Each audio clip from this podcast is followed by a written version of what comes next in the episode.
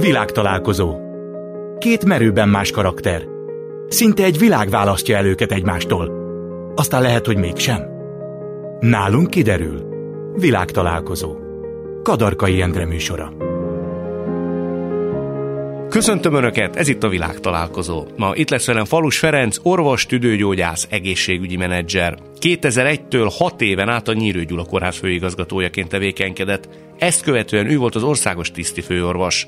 A 2014-es önkormányzati választáson az ellenzék főpolgármester jelöltjeként indult, a voksolás előtt két héttel visszalépett. Nős, két gyermek édesapja. Párosunk másik tagja Herceg Zoltán, divattervező, márka és cég tulajdonos, a Herceg Divatház alapítója. Szerencsen született, polgárpukkasztó személyiség, munkáinak jellemzője az egyedi formabontó viselet. Járja a világot, ahogy a médiát is. Nagyon szeretik az újságírók. Közéleti kérdésekben igencsak aktív, számos témában hallatja a hangját. Lássuk, hogy mire megyünk ma így hárman. Falus Ferenc maszkba ült be, mondván, hogy mi most tulajdonképpen vírusközösséget vállalunk? Hát most, ha ezt leveszem ezt a maszkot, igen, mert hogy önök már vállalták ezt a vírusközösséget itt ketten én előttem, és most én ehhez csatlakozni fogok. Úgyhogy majd reménykedünk, hogy egyikünk se lesz beteg a felvételt követően. Nagyon reméljük. Én háromszor vagyok beoltva, és át is estem rajta, úgyhogy én nem ilyen félelem. Sajnos meg kell nyugtatnom mindenkit, nem segít. Nem segít? Tehát ez csak arra segít, hogy ne legyen beteg, de abban nem segít, hogy nem hordozhatja a vírust, és nem adhatja át másnak, aki esetleg fogékony. Miután ez egy olyan vírus, hogy nem lehet tudni, hogy én pillanatnyilag fertőző vagyok-e, vagy nem. Tehát a tünetek megjelenése előtt két nappal vagyok a legfertőzőbb. Hát honnan tudjam én azt, hogy én most, vagy ön, önök, vagy nem tudom, nem tegeződhetünk esetleg. Megtisztelsz, tegeződni. Hogy hogy, hogy akkor titeket esetleg megfertőzhetlek, mert ki tudja, hogy én tegnap kivel találkoztam, és hogyan. Beszéljünk akkor inkább a víruson kívüli dologról, hisz okay. azért jöttünk össze. Az jutott rólad elsősorban eszembe, hogy te nagyon egyedi karakter vagy.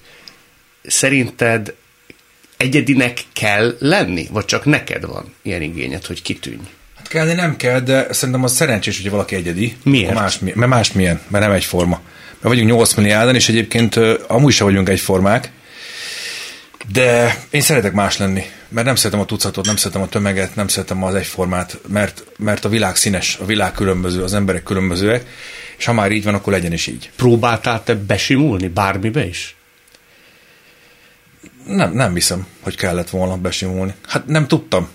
Jó, nem tudtál? Hát például az általános iskolában is, meg a középiskolában is kilógtam, mert csorabogászámba mentem. Tehát olyan dolgokkal foglalkoztam, amivel többi nem. Mit csináltál? Tudtam azt, amit a többi nem. Hát én tanultam. Folyamatosan tanultam. Engem a talán nem tudott nem tudott felelősségre vonni, vagy kérdőre vonni, vagy e, kibabrálni velem a következő órán sem, amikor feleltetett, mert akkor is kellett, hogy adjon. Én borzalmasan nagyon imádtam ezt, hogy Stréber feleltessél.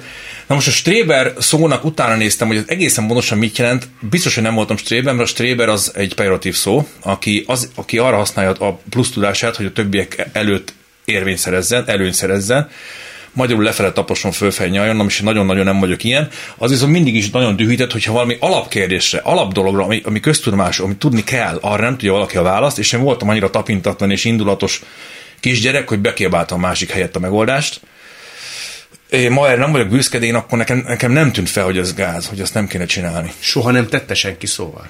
Akkor nem. Később? Később az, osztálytalál, az érettségi osztálytalálkozókon a 15-20 évesen kiderült, hogy én rossz fej voltam. Nem a tudásom miatt, hanem azért, mert ezt a tudást nem úgy használtam, hogy kellett volna. Azért te fitoktattál? Nem? Tehát ebben van egy megmutató. Nem volt fitoktatás. Lehet, hogy van benne valamennyi, de engem zavart, hogy nem tudja, hogy most komolyan, tehát kettő meg kettő az négy, haver, mondd be, hogy négy, megkereszték négy, mondjad négy. De nem, így, így áll, így. Mondom, nem értem, négy, négy. Hát de neked egyértelmű, sok az életben számos most olyan már, dolog van, most már tudom. mi tudjuk a megoldást. Most már, most már tudom, hogy az, hogy az nem volt helyes, mert nem ez a helyes viselkedés. Te milyen kisgyerek voltál? Hát nem nagyon emlékszem rá őszintén szólva. Sajnos egyetlen gyerek vagyok, és ennek azért vannak szomorú következményei. Talán az unokatestvéremmel közösen voltunk ilyen testvérként tartva. A szomorú következménye az, hogy egy picit úgy egyedül marad az ember ilyen értelemben? Nem, hát azért az jó, az embernek van testvére. Tehát nekem ilyen együtt lakom a testvéremmel című élményem, az nekem hiányzik, nekem ilyen nincsen. Az oka az volt, hogy nem akartak több gyereket, idősek voltak a szüleid? Hát ezek azok a kérdések, amikre nem tudok válaszolni. Nem tudom, és már nem tudom kitől megkérdezni, és ahogy az utóbbi időben egyre idősebb vagyok, egyre több ilyen kérdésem van, és egyre inkább próbálom a gyerekeimet rábeszélni arra, hogy kérdezzenek, akiket persze nem kérdeznek, mert nem érnek rá, meg persze igen, de, de azért mégse annyira. És aztán lehet, hogy ők is olyan helyzetbe kerülnek majd az életbe, hogy olyankor kérdeznének, amikor már, már nincs válasz. Mondasz nekünk egy-két olyan dolgot, ami ránk tartozik, de nagyon szívesen megkérdeznéd, akár anyukától, akár apukától. Hát tegnap az unokatestvérem nálunk ebédelt, és arról beszéltünk, hogy tulajdonképpen nem tudjuk, hogy a nagymamánk az miért Pesten szült. Tehát én azt gondolom, hogy majd utána nézzünk a papíroknak, az én édesanyám biztos, hogy Pesten született, de hogy a nővére meg az öccse is Pesten születette, azt csak feltételezem ilyen családi beszélgetésekből. Hát majd keresünk papírokat rá. Az unokatestvérem nem tudta, hogy az ő a édesanyja az hol született pontosan. Ugye ez a család azért egy holokauszt túlélő család, ennek mindenféle nyűgével és szenvedésével, és a ifjú koromban nagymamámmal együtt laktunk ennek a hogy mondjam, azért a terhével együtt is. Hogy Beszélt róla? Nem, senki nem beszélt soha senki sem, nem, beszélt? nem, soha senki nem beszélt semmiről. De, de nem volt az a ö, olyan békés, jó családi légkör, amit az ember filmekben vagy regényekben olvas, vagy elképzel. De miatt szerinted? Egészen biztos. Tehát titkok voltak, amiről nem beszéltek, amiről én csak sokkal később szereztem tudomást. Nem, nem volt az, de az apám orvos volt, úgyhogy olyan nagyon rosszul nem éltünk. Úgyhogy persze. Te azt például mára már nagyjából egészében tudod, hogy ők pontosan mi mehettek keresztül? Nem. Nem tudom. A két olyan dolog van, ami valamennyit segített tulajdonképpen. Az egyik az, hogy a nagyapámnak a naplóját megtaláltuk ami nagyon érdekes, mert 1945 talán január 1-től egészen addig, amíg a koncentrációs táborból elindultak hazafelé szól, és azért azban nagyon sok olyan információ van, amit hát különben nem lehetett volna tudni. És az apámnak is vannak emlékiratai, amit már mikor nyugdíjas volt írogatott, gondolom feltehetően nekem ami hát nem annyira napra kész, mint, mint az volt, de itt azért sok rémes dolog történt az életben.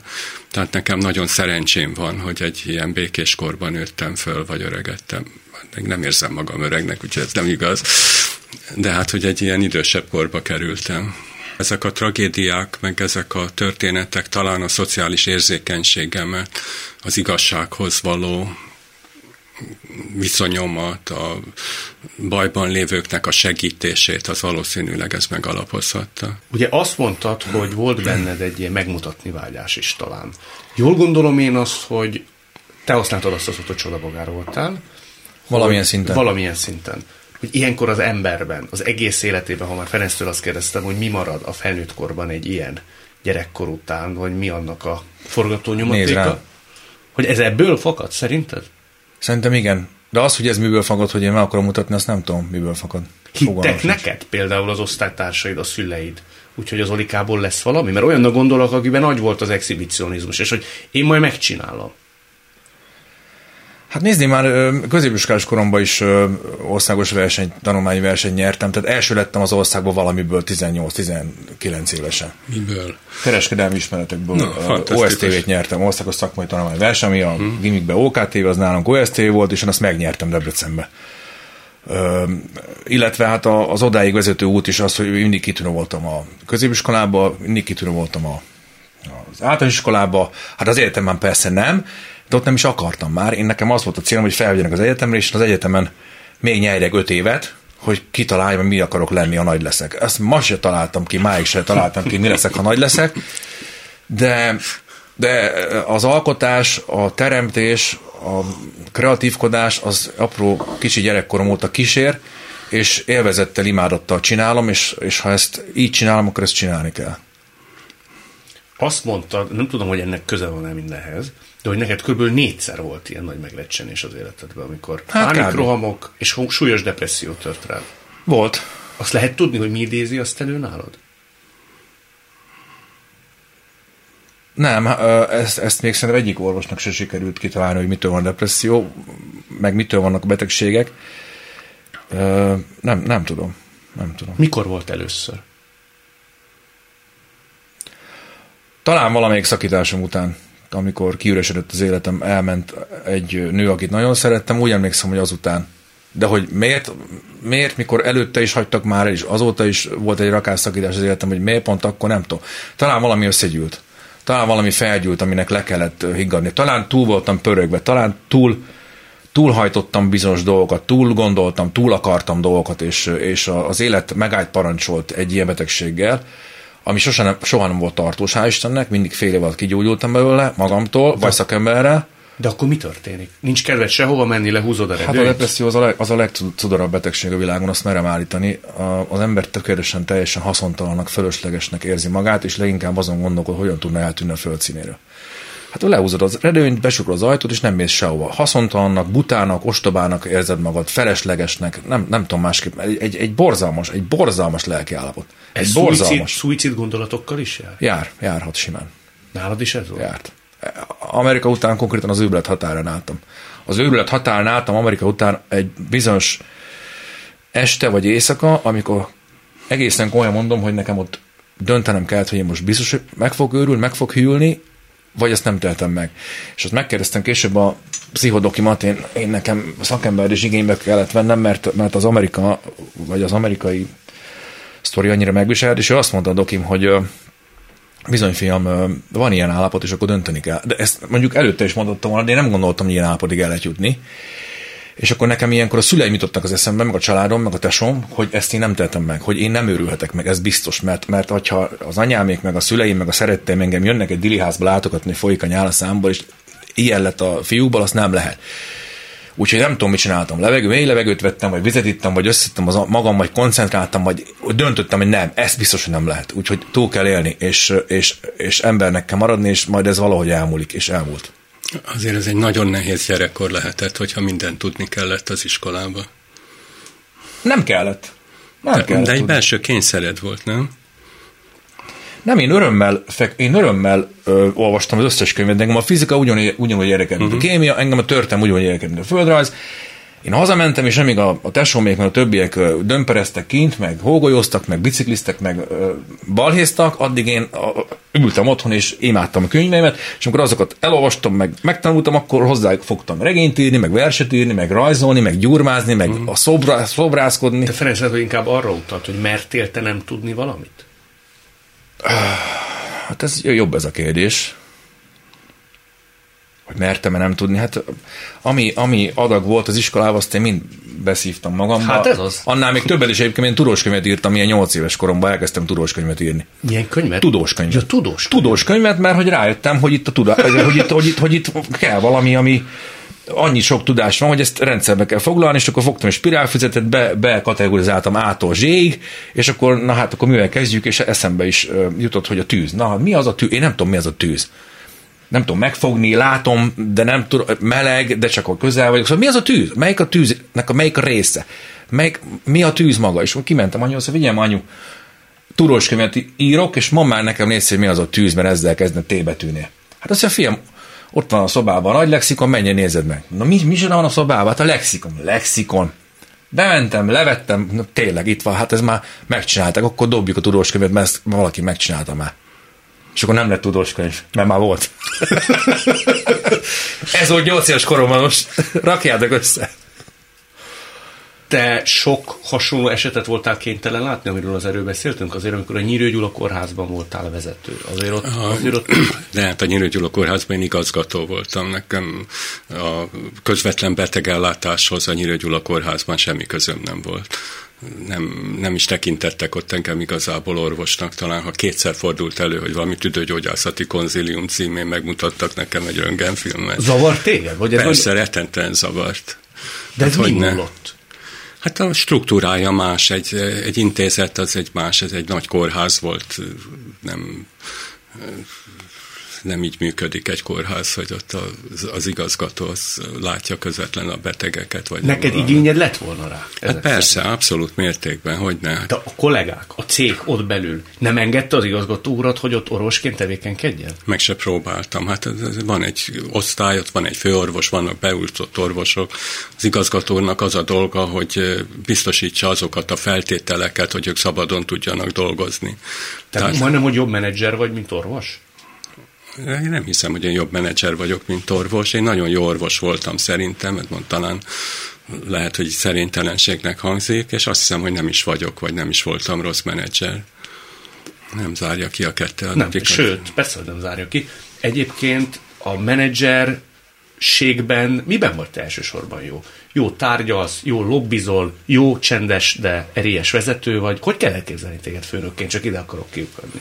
Hát talán úgy, hogy én jó szervező vagyok, és tudom, hogy mit kell szervezni, és figyelembe tudom venni azt, hogy akiket vezetek, azoknak mire van szükségük és hogy azt meg kell próbálni valamilyen módon biztosítani a célnak megfelelően. Tehát a, hogy mondjam, az erélyes vezetésbe és a munkatársak kirúgásában biztos, hogy nem vagyok jó. Hány embert rúgtál ki? Fogalmam sincs. Nagyon biztos. keveset? Na, hát azért ezt nem hiszem, nem hiszem, nem tartottam számon, de biztos vannak, akik nem örülnek annak, hogy megköszöntem a munkájukat, és elváltunk egymástól. Hogy néz azt ki nálad? Így pacekba, keresetlen elmondod, vagy becsomagolod körmondatokba, és nem alszol előtte három napig. Ezek a történések általában, legalábbis amikor a tisztorvosi szolgálatnál voltam, elég gyorsan történtek, és direktben meg kell mondani rögtön, hogy viszontlátásra. De nem megy olyan könnyen, mint ahogy most beszélünk róla, gondolom én.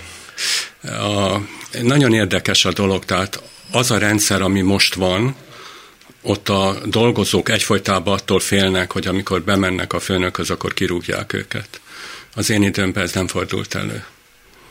Tehát, hogy ez egy más, más struktúra pillanatnyilag. Tehát az én munkatársaim szerintem sose féltek attól, hogy én őket ki fogom rúgni. Ezért vagy azért, vagy bármiért.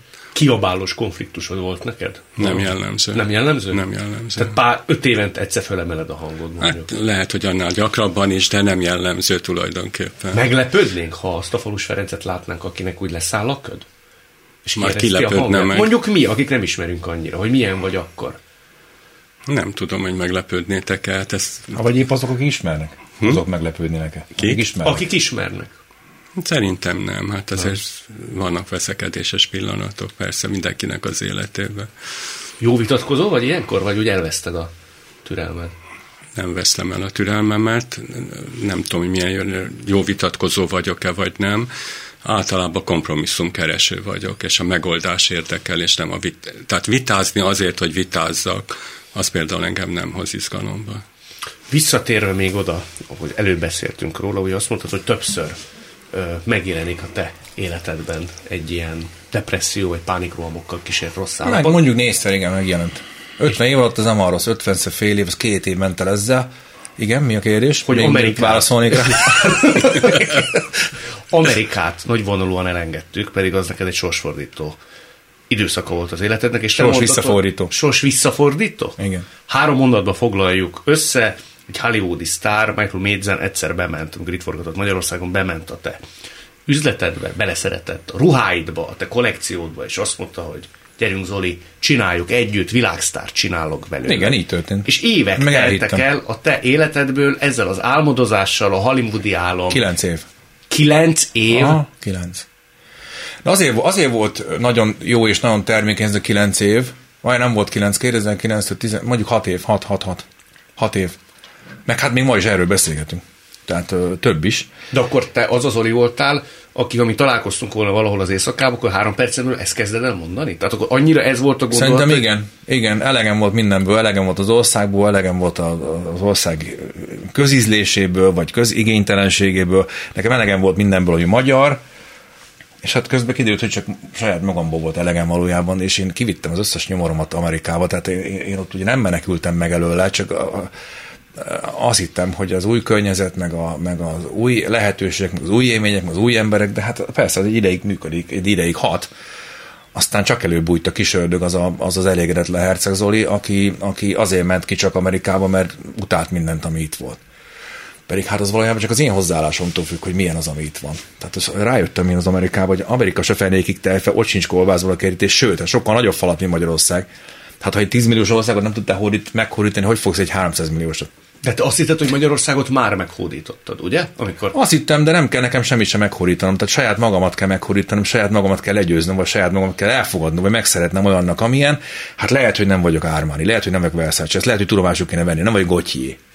Meg egyébként Magyarországon nem is születnek Gauthier meg Ármáni. De, de szerintem, bocsánat, nagyon sok tehetség születik, baromi sok zseni van ebbe az országban, de ez a táptalaj nem alkalmas ahhoz, hogy bármelyik világhírű legyen. Nem az. Nem is lesz. De te azt hitted, hogy te Versace vagy?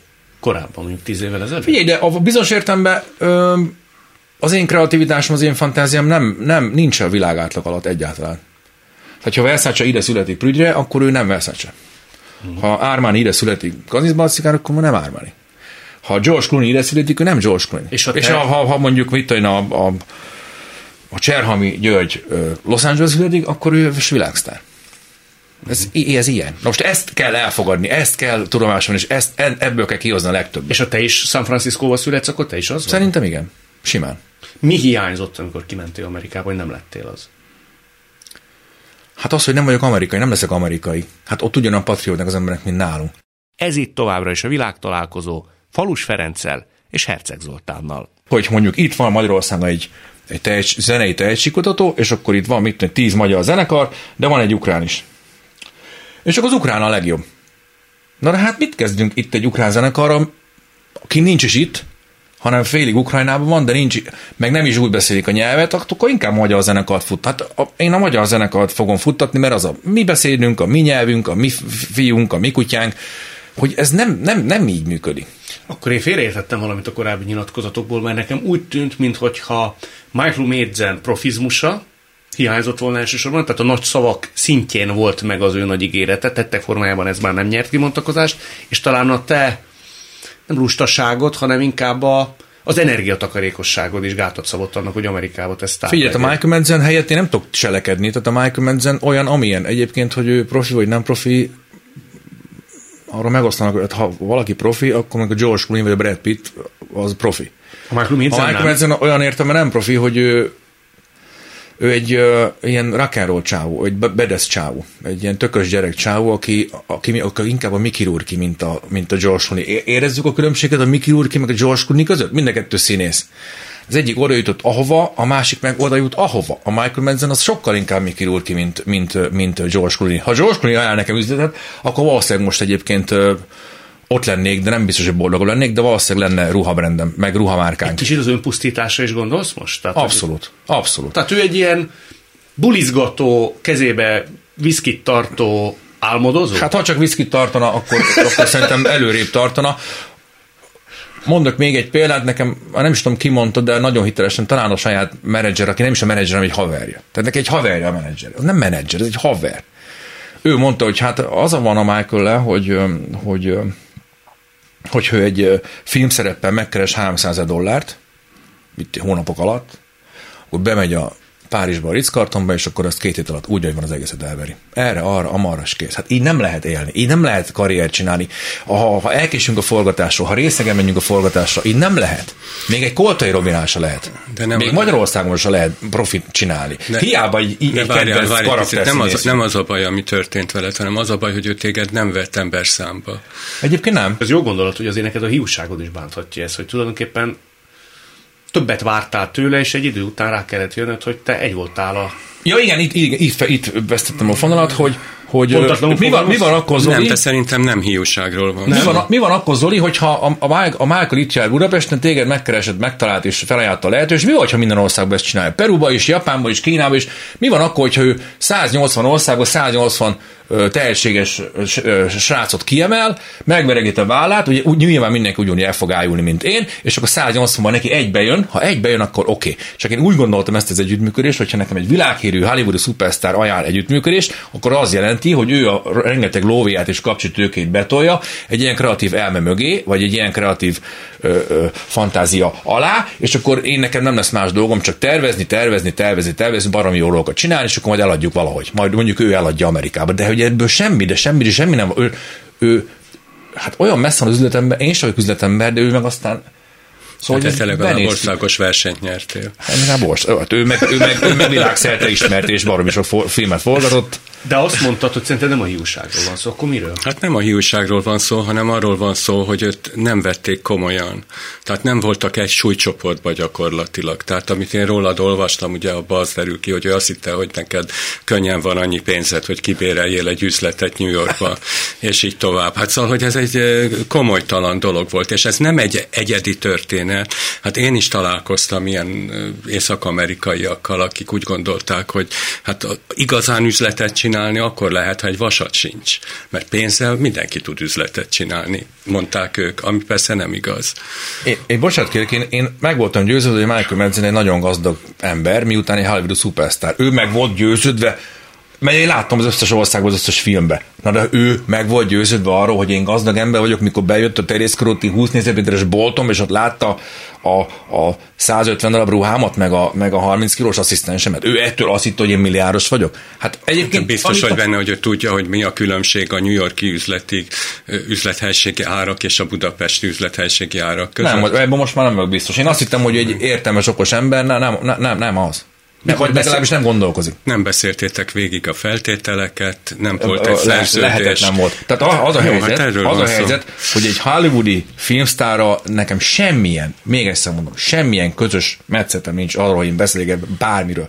Mert képzeljétek el, volt az USA-ban egy jelenet, amikor én, én már ugye millió előkészület után, és millió pénzek költése után, és millió szervezkedés után végre kimentem mindent felszámolva kimentem a Los Angelesbe azért, hogy én a Michael Madsen-nel bizniszt csinálják, és akkor végre ott voltam, végérvényesen, ruhákkal minden együtt.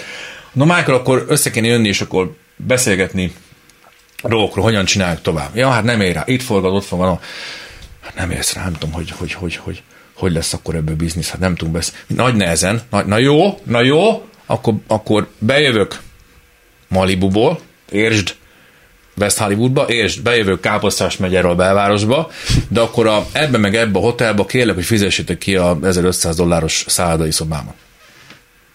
Tárgyalásra. Mondom, mit csináljak? Hát ez 1500 dolláros szállodai. Nem, nem, nem, érted. 1500 dollárból én egy kollekciót csinálok, amit eladok 5000 dollárért. Hát ahhoz, hogy beszélgessünk, ahhoz én, tudod mit, beülök a bérelt bogárhátumba, kimegyek hozzá Malibuba, Kábalszás megyere, beülök egy kávézóba, és, öt, és én fizetem a kávét, a 20 dollárt, és akkor a fennmaradó 1480 dollárból csináljunk inkább ruhákat. És én, ahogy nem értettem, hogy miért kell a, miért kell a szállói szobát kifizetni, ugyanúgy nem értette, hogy én, hogy én miért, nem, miért nem fizetem ki. Szóval egyszerűen nem egy nyelvet beszéltünk. Nem. Semmiben. Semmiben. Abba, abba az egyben, hogy én nagyon karmoltam, amit ő csinált, ő nagyon karmolt, amit én csináltam, de hogy nincs tovább. Elmentél aztán Káposztás megyere hozzá végül is? Nem, végül is képzeld el, hogy a, az üzlettársam áment mondott neki, mondom, azonnal hív vissza, és mondnak, hogy nincs ámen, nincs 1500 dollár, jöjjön be, és beszélgessünk, de egy fillért nem fogok fizetni a szobájáért, ha akar bizniszt, akkor jöjjön be, és beszélgessünk, ha nem akar, akkor hagyjuk egymást békén, és én fizetem a kávét. És ezt nagyon nehezen, de elmondta neki, és megértette végül. És bejött. Hát bejött, igen. És, és, és kifizettem a kávét. De ő, ki- de ő kibérelt azt a szobát. Hát, De minek? Hát West Hollywood és, Óriási. és Malibu 45 perc kocsival. 45 Mikor perc. beszéltetek utoljára? Akkor. Az ő története, ez az amerikás történet, bármilyen ponton rímel a te főpolgármesteri történetedre? Nem, Nem? nem. Ugye ez 2014-ben volt, Igen. Ö, te visszaléptél, azt hiszem két vagy három héttel a, a választás előtt, ennyi idő után, hát most már eltelt nyolc év, magadban megfogalmazhatod, hogy mi hibázott, mi volt a baj? Hát az egyik baj az volt, hogy senki nem akarta, hogy mi győzzünk. A senki alatt mit értesz? Hát egyetlen párt se, aki engem támogatott. Tehát, Tehát az ellenzéki pártok nem akarták, hogy te főpolgármester vagy? Nem, hogy én nem legyek főpolgármester, hanem senki nem hitte, hogy a tarlóst akkor meg lehet verni. Tehát én eleve elvállaltam egy vesztes szerepet azzal, hogy én leszek a listavezetője a, az, a közös ellenzéknek. Tehát tulajdonképpen erről szólt ez a történet, és a, utána úgy gondolták a pártok, szerintem ez most most ezt kikotyogom, vagy az az én érzésem tulajdonképpen. Tudunk titkot tartani. Igen, remélem is, hogy kiszivárog ez a titok, hogy mindegyik pártnak fontosabb volt, hogy, a, hogy egy olyan ember legyen tulajdonképpen a, a, a fővárosi közgyűlésbe, aki tulajdonképpen az ő emberük. Tehát a kerületi posztok sokkal fontosabbak voltak számukra, mint egy olyan poszt, a főpolgármesteri poszt, amiben igazán nem is hittek. Így van, pontosan. Pontosan, tehát hogy a saját aktivistáiknak hány helyük van, az nagyon fontos volt.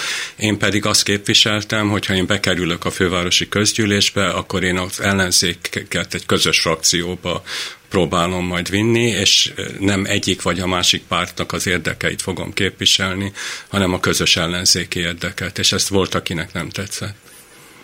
Stimmel. Stimmel a mai viszonyokra. Hát, Semmi nem én, én rengeteget tanultam. Olyan hihetetlen iskola volt az a néhány hét, csak szívesen el is adnám ezt a tudásomat, de nem, Most nem vagyok elég sikeres. Ferenc túl jó ember az, hogy politikus legyen. Ennyi. Igen? Én röviden, igen. De hát én nem vagyok politikus. Nem, nem is, nem is leszel. Nem is, nem, ilyen, ilyen lelkisége nem lehet. Nem is akartam. És az túlzás, amit az Oli mondott? Mi túl jó ember vagy? Hozzá. Hát ezt ő mondta. Hát, ez elnézést kérlek, a két kategória, az két egymástól teljesen eltérő kategória, és nálunk az előző van, az utóbbi nincs. Hát ez egy kedves dolog volt, hogy ezt mondta, de hát... Hát persze, mert ezt látom. Mert ezt látom, mert amit a, a Ferenc mondott, az teljesen tökéletesen úgy van. Itt senkit nem érdekel a Magyarország jóléte. Ezek közül a politikusok közül. De ebben hát a politikus... módon nem politizálunk. Oké, oké, oké. Akkor egyetértve, egyetértve a, a Ferenccel, ez a két kategória külön kategória, és a, a Ferenc nem az elsőbe tartozik, amit itthon politikusnak hívják, hanem a másodikba, amit itthon majdnem kimondtam a szót, hogy hogy hívják, de ehhez csak egy anekdótát mondok. Te Feri, ez a, ez a Pista milyen jó ember? Ez a, ez, a Pista, ez a Pista milyen ember? Ez jó ember. Ja, tehát hülye. Ezt a, ezt a Popper Péter egyik könyvének a, a legelső, tehát milyen ember ez? Jó ember. Ja, tehát hülye. És akkor nem politizáltunk, de mindent elmondunk az országról. Ez túlzás szerint? Tehát, hogy naív voltál, kicsit szentbolgasággal álltál ehhez az egészhez, és mondjuk tulajdonképpen ott egy olyan politikai folyamat része voltál, amit csak nagyon későn ismertél fel, mert tulajdonképpen ezt mondja most az Oli. Nem, nem, nem, nem erről van szó. Arról van szó, hogy a amit az Oli mond, vagy legalábbis ahogy én értem, hogy nekem ebben az ügyben nem voltak olyan egyéni céljaim, hogy fizetésem legyen, hogy én majd megint szolgálati autót kapjak, vagy hatalomhoz jussak, vagy valami egyébhez. Ez, ez a balgaság ebben az ügyben. Tehát ebben a rendszernek egy jelentős részében akiről nincsen megfelelő dosszié, az nem megfelelően jó partner. A megfelelő dosszié alatt mit értünk? Hogy fogható valamivel. Zsarolható. Hát ezt nem mondtad. Sokban ezt tartható. Igen, van, szóval kicsit lehet, nem, nem baj, ha egy kicsit, kicsit sáros valamibe, vagy valami, az se baj, ha csak én tudom. Szóval... És ha jól értem, rólad nem volt ilyen dosszi, azt akarod mondani? Hát azt remélem, igen. Amit Zoli kapcsán kapargattam, hogy melyik volt az a pillanat, hogy mennyivel később jött rá arra, hogy itt valami nem stimmel Michael Medzennel kapcsolatban. Neked a kampány során melyik volt az a pillanat? Tudod, mint a Monopoly-ban, amikor az MMA tudja, hogy nem nyerhet, itt most én lehet, hogy átlettem egy kicsit verve. Ezek, ezek más játékszabályok uralkodnak. Volt ilyen ráeszmélés? Hát az első pillanatban, mert ugye kaptam egy pár órát, mondjuk délután, nem tudom, kettőtől, háromtól másnap reggelig, hogy eldöntsem, hogy vállalom-e vagy nem. És aztán volt olyan nem, nem tudom minek minősíteni, de hogy barátom, vagy politikus társam, vagy harcos társam, bármelyik fogalom tulajdonképpen ennek megfelel, aki ezt bemondta a rádióban, még azt megelőzően, hogy a feleségem hazaért volna. Tehát hamarabb adtak róla hírt a nyilvánosságban, mint hogy te egyáltalán dönthettél volna. Így van. És onnantól kezdve már te erkölcsi kötelességednek tartottad, hogy igent mondasz? Igen. Nagyon, az nagyon kínos lett volna szerintem a pártoknak, hogy mikor tehát egy hihetetlen próbálkozás volt, hogy találjanak végre egy vesztes jelöltet, ha emlékszel rá. Igen. És akkor most még én is azt mondjam, hogy, hogy nem, szóval szóval. Hogy akkor nem kotyogják ki. Akkor te a feleségeddel arra jutsz, hogy nem vállalod? Hogy én mire jutok, azt nem tudom, de hogy a feleségem megpróbált volna befolyásolni, hogy ne vállaljam, azt most is úgy gondolom. Ő menet közben is mondogatta ezt, hogy ezt nem kellett volna, tehát ezt kár volt elvállalni. Tehát ő hamarabb érezte a veszélyt? Nem lehetett itt tudni, hogy milyen veszély van ebben a dologban, őszintén szólva. Hát ez nem, nem egy veszélyes dolog volt ilyen szempontból, hogy van, de a kampány időszaka az egy hogy mondjam, pszichiátriailag más állapot. Szóval az, ami egészen furcsa, hogy mondjam, lelki állapotba kerül a kampányban, a kampányolt is, ha úgy tetszik, meg a, a, meg a stábja körülötte. Fölnagyultanak, felnagyítódnak az események, lényegtelen dolgokról nem lehet tudni, hogy mennyire lényeges, mennyire lényegtelen. Nem nagyon volt abban az időben beszélgetni való senkivel gyakorlatilag. Az a pár hét az nagyon nagyon feszülten telt el ilyen szempontból. Picit, és ez lehet, hogy túlzó kifejezés, nem uh-huh. is a szó hagyományos értelmében gondolom, de kicsit meg is őrül minden egyes jelölt olyankor, tehát egy pszichózisba került, talán ezt a szót kerestem. Tehát, hogy egy ilyen, egy ilyen zaklatott, űzött pár héten van túl ilyenkor minden? Szerintem igen. Biztos vannak különbségek, hogy ki hogy, de aki nem elég űzött, azt a stábja biztos, hogy korbácsal űzi. Te észre is vettél magadon sok olyan jelet beszélgetések során, fellépések, megnyilatkozások során, hogy azt mondtad, hogy te jó Isten, mikor lesz ennek vége? Én most teljesen más állapotban vagyok? Nem, nem, nem. Én ezt elég jól bírtam, őszintén szólva, nem, nem ezzel volt probléma. De hát ebben persze benne van az, hogy e, szóval én jól fel voltam készülve, őszintén szólva. Tehát a ugye itt még nem került szóba, ugye, hogy nekem milyen mestereim voltak, de hát Mirei tanár úr nevét mindenképpen el kell mondani. És ott azért az ember nagyon megtanulta, hogy hogy, hogy, hogy kezelje saját magát. Uh-huh. És hogy kell jól kezelni ilyen helyzetben saját magad? Hát például úgy, hogy nem vesztem el a fejemet, amennyire lehet. Egyszer se vesztetted el? Szerintem egyszer sem az akkor hibának tűnő és sokakban mosolygást keltő egy-egy dolog a kampány során, azokra hogy tekintesz például az ominózus videóra, ugye, ami az ott a vid- legendás. Tehát ugye, ha valaki nem emlékezne rá, akkor öntöttétek le. Nincs olyan ember Magyarországon, aki azt a vid- ezt a beszélgetést megnézi, és nem emlékszik rá. Ne félsz ettől a klubrádió hallgatóit. Ez egy nagyon egyszerű kérdés volt. Ugye ez a videó nem azért készült, hogy az nyilvánosságra kerüljön. Két döntési lehet, választási lehetőség volt. Az egyik azt mondani, hogy kérem szépen a stábot nem tudom kontrollálni, mert hogy ez oda fölkerült. A másik lehetőség az volt, hogy bele kell állni. Ezt választottuk. Hogy ez jó döntés volt, vagy rossz döntés volt, ezt elég nehéz tudni ennek a videónak volt egy előnye. Az előnye az volt, hogy hihetetlen sebességgel a főpolgármester jelölt nagyon ismerté vált.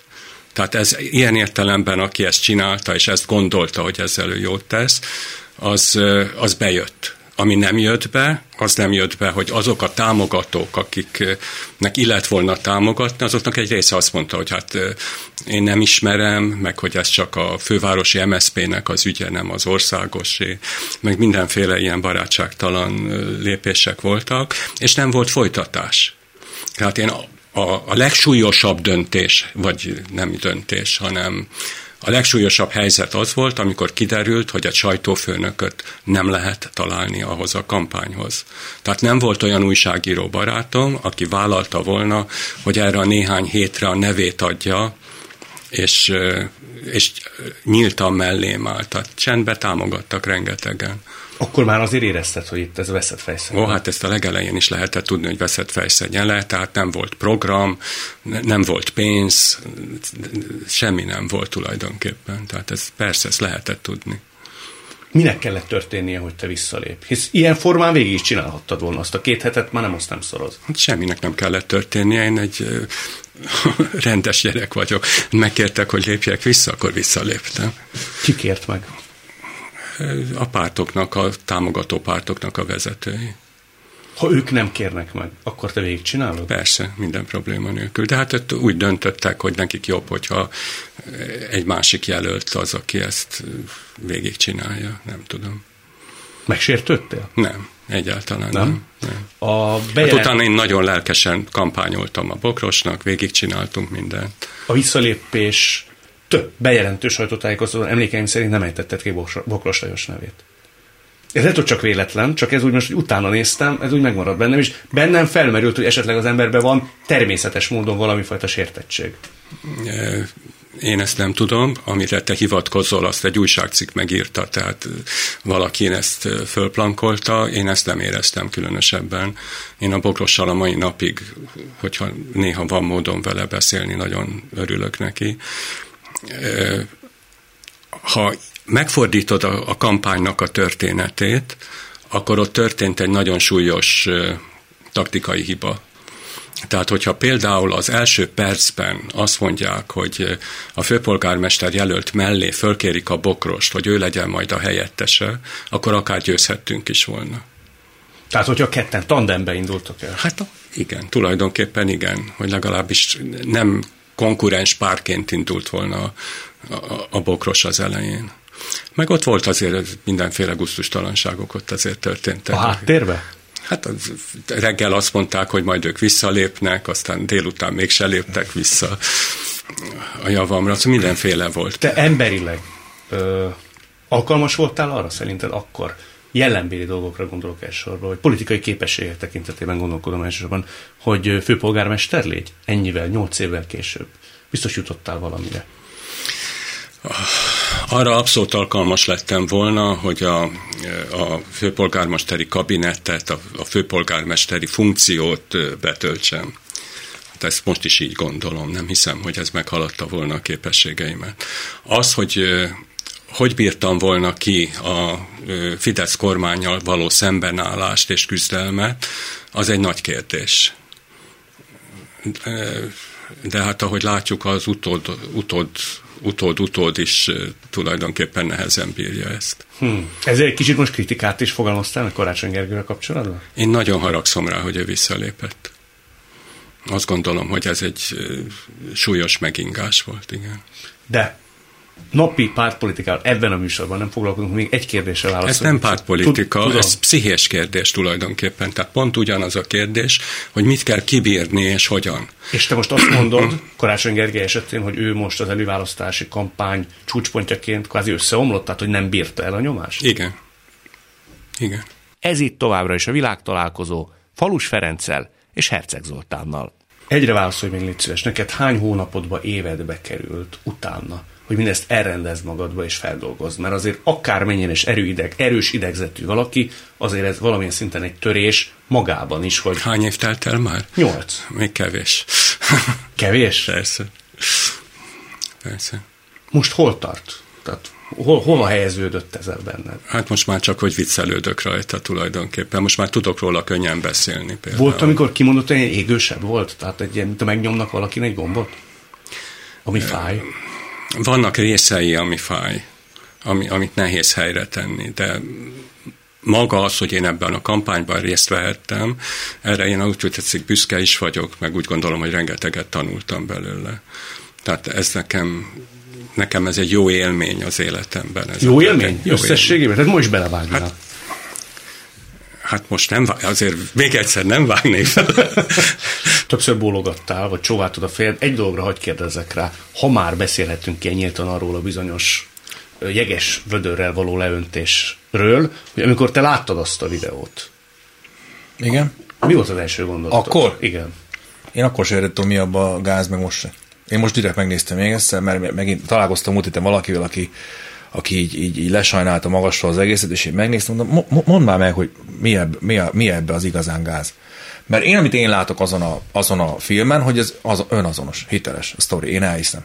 Ez Igen. az ember ilyen, és ezzel nincs baj. Igen, csak a, a, a, nem játsza meg, elő. nem játsza túl, ilyen. Ilyen. Igazi. Én nekem az jött le, hogy igazi. Mi, mi azzal a baj? Mi, mi ezzel a ez baj? egy politikai térbe került ez a videó, ebben a kihívásban, vagy nem tudom milyen játékban, ami zajlott, volt más is, ami azért elég szórakoztatóan Ajaj. sikerült. Ajaj. Szóval... Tudjátok, miért nem vettem részt ebbe a challenge-be?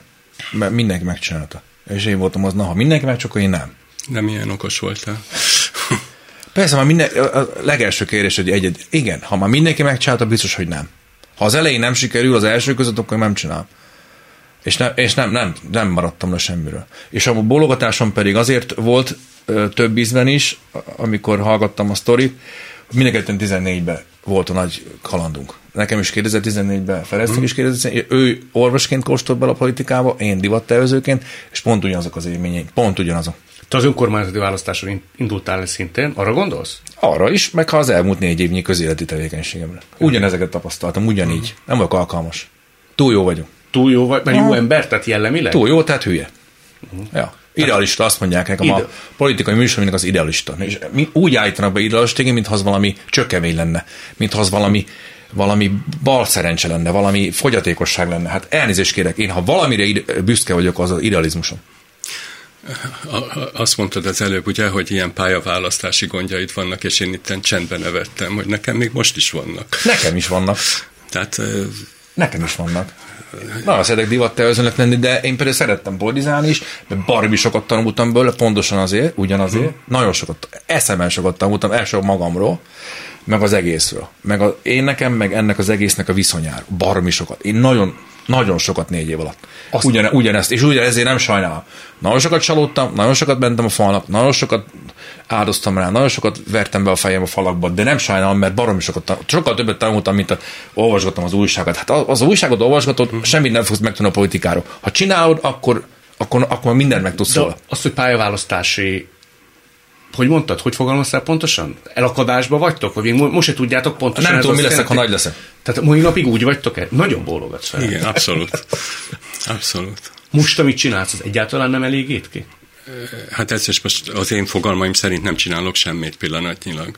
Tehát amit pillanatnyilag csinálok, hogy pár, pár terápiákba koterapeutaként dolgozom. Az mit jelent? Hát, hogy olyan házaspárok, vagy együttélők, vagy szülő-gyereknek a problémáiba segítünk ketten. És ezt tanulom tulajdonképpen, meg talán lehet, hogy majd a pszichiátria klinikára már jelentkeztem ősszel valamilyen továbbképzésre. Pszichodráma csoportot vezet Kajkai Klárival közösen, ami most a járvány idején nem megy, de szeptemberben újra kezdjük, úgyhogy jelentkezők már vannak.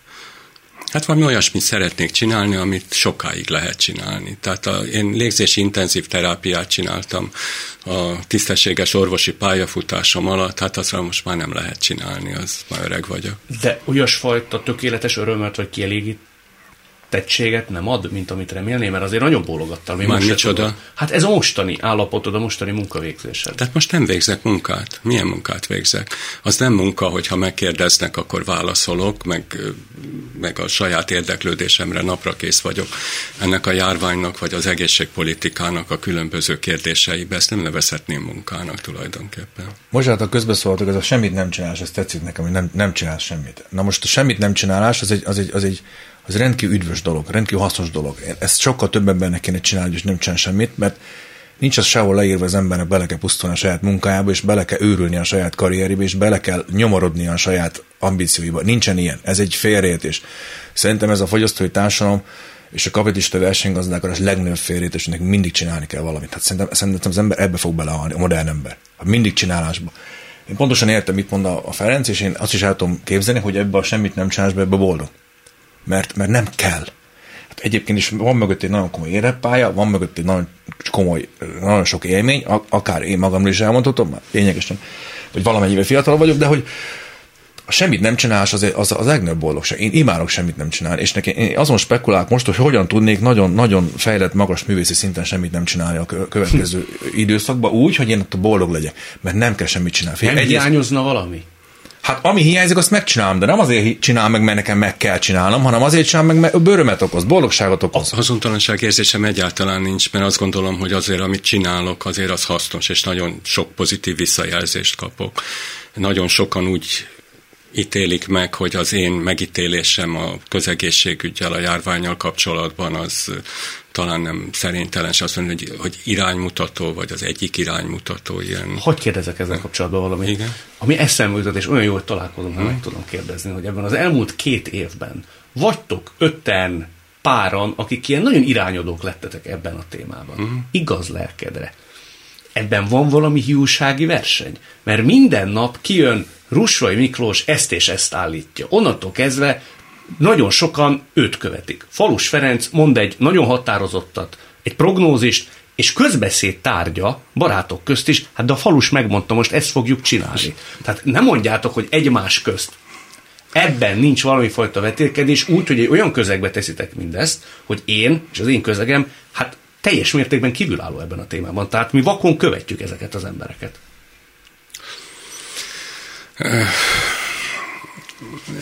Nem, nem így van.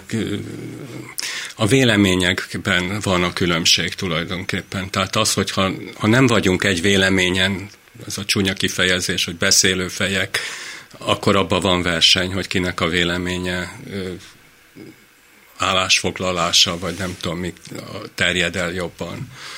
De engem például semmilyen módon nem izgat, hogy a Rusvai Miklós hányszor és hol szerepel, és mit mond.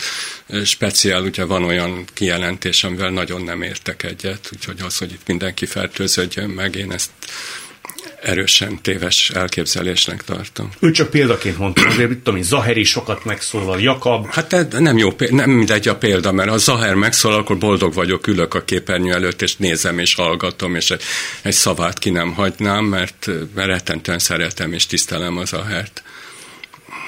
Rusai Miklósról ez, ha jól sejtem, nem mondható el, amikor ítéletet mond, vagy prognózist, ha jól sejtem. Igen, nem politizálunk. Uh-huh. Ó, de ezt, ezt akartam mondani, hát ez már politika. Szerint. Amikor vitatkoztatok. Kivel? Gödény Györgyel. Hát, azt nem nevezném vitának, igen. De... Ott, ott én szerintem akkor láttalak életemben először, és mindmáig utoljára indulatosnak és feszültnek. Na jó, de hát az borzasztó volt az a dolog. Hát először is azért volt borzasztó, már eleve azt gondolom, hogy az a, a két úrnak a megjelenése, és nem veszem a számra a nevüket. Ki sem mondod a nevüket? Nem szeretném. Miért nem? Hát hobbiból, ha úgy tetszik. Szóval azt gondolom, hogy emögött egy politikai szándék volt, és ez a politikai szándék nem tűnt el. Tehát az, hogy őket ott képernyőre engedték, és én egy hülye voltam már, bocsánat, hogy én elvállaltam, hogy én ebben szerepelek. Nem meggyőzhető emberek, nem, nincs miről, itt hitvitákról van szó, amiben észérvekkel nem nagyon lehet részt venni. Tehát jobb lett volna hagyni, hogy ott más valaki üljön, és ne én. Visszanézted azt a vitát? Persze. Mindig. Nem tetszettél magadnak? Az ember megsemmisül egy ilyen, ilyen nem, megsemmisül, nem, nem lehet ebbe jó ez a, Tetszettem magamnak, vagy nem tetszettem magamnak. Mi nagyon hasonlítunk egymásra, szeretném neked ezt mondani, ugye? Én, meg te? Igen. Mert? Mert hogy végignéztem a Friderikusszal való beszélgetésedet, úgyhogy én is tájékozott vagyok. Köszönöm, megnéztem. Nem jövök ide úgy, hogy nem tájékozottam pontosan. És eh, ahogy te azt mondtad ott, hogy végig elemezted a saját beszélgetéseidet, a fejtartásodat, a minden egyebet, én is ugyanígy végignézem, hogy akkor most mit csináltam a kezemmel, mert az belelátszott a képernyőbe, uh-huh. vagy Még nem látszott mai napig? bele. Mai napig is, persze. Csatlakozom Halmaritnak, ha nem haragszotok meg. Ugyancsak láttam a Federikoszt, és ugyancsak ilyen vagyok. Elemzed magad te is? Hát és ugyancsak egyre kevésbé, mint hogy te is így kezd kikapni kimondni, de, de visszanézem, de... megnézem, és én is azért nézem vissza, és azért nézem meg, hogy lássam, mit csináltam rosszul, és mit kell legközelebb jól csinálni. Például ez a karbatett kéz, ez most oké, okay, vagy nem oké, okay, mit jelképez, mit nem jelképez, egyszer csak most kényelmes, de most így csinálok. Tehát ez, ez egy tudatos döntés volt. Magyarul egy picit azt is mondjuk, vagy sugaljuk, hogy kicsit túl is analizáljuk az életet, úgy általában? Szerintem nem kicsit, szerintem nagyon. Nagyon? Azt mondom, nagyon sokat használjuk az agyunkat, és nagyon keveset a szívünket. Ezzel egyetértesz? Rád is ez a jellemző? Nem, nem. Nem? Nem. Etéren vagy analitikus, másban nem. Én szerintem mindenfélében analitikus vagyok, de, de ez, nem, ez nem analizálásnak tekintem, hanem ez a hogy mondjam, a minőségjavításnak a része, ha úgy tetszik. Perfekcionizmus. Perfekcionizmus. Hogyha valakinek jó szíve van, és a jó szívével tud gondolkozni, vagy a jó agyával, akkor nincsen gond. De a legtöbb embernek, a legtöbb ember úgy agyal, hogy a szándéka is a tiszta. Én erre gondoltam. Hogyha nincs egy jó szíved, egy, egy jó agyadhoz, akkor az, az, az nagyon félre tud vinni. Tehát én nagyon sok olyan intelligens embert ismerek, nem okék a szándékait. Én arra gondoltam, hogy ha szívünkül kéne tudnunk gondolkozni, és, a, és az agyunkkal érezni, ez lenne az oké. De ez nagyon, nagyon kevésnek megy, és az emberek többség egyáltalán nem foglalkozik a szívével, magyarul, hogy jó szívű vagy rossz szívű, most én nagyon képletesen fogalmazok, hanem csak az intellektusát, csak az agyát, csak a rációt nyomatja, csak az anyagot, csak a matériát, és ez sehova nem vezet szerintem. Hát látjuk, hova vezet, pusztulásba vezet. Én csak ezt, ezt de hogyha valakinek jó a szíve, és az van egy jó elméje, az nyugodtan analizálhat, mert az csak jó szándékkal fogja a, a, a, a intellektusát használni, és ez baromi fontos. Lehet, hogy lesznek nézők, akik azt fogják mondani, hogy most nyert bizonságot a te idealizmusod, amikor ilyet mondasz. Nekem ez nagyon tetszik. Hát most, most került először szóba, de ezt a legfontosabbnak tartom, a legfontosabbnak. Szeres. Hogy szeres. Mindegy, hogy fekete, fehér, rózsaszín, japán, néger, szeres. Legyen ez ennek a beszélgetésnek a fő üzenete, hogy szeres. Szeres maradjunk ebbe és egyezünk ki ebbe. Falus Ferencet és Herceg Zoltánt látták, köszönöm hallották. Szépen. Nagyon köszönöm. Köszönjük szépen. Világtalálkozónkat nem csak hallgathatják, de végig is nézhetik. Iménti beszélgetésünk hamarosan már látható lesz YouTube csatornámon is. A mai adás létrejöttében köszönöm Varholik Zoltán és Rózsehegyi Gábor segítségét. Találkozunk jövő szombaton itt, a Klubrádióban. Viszont hallásra!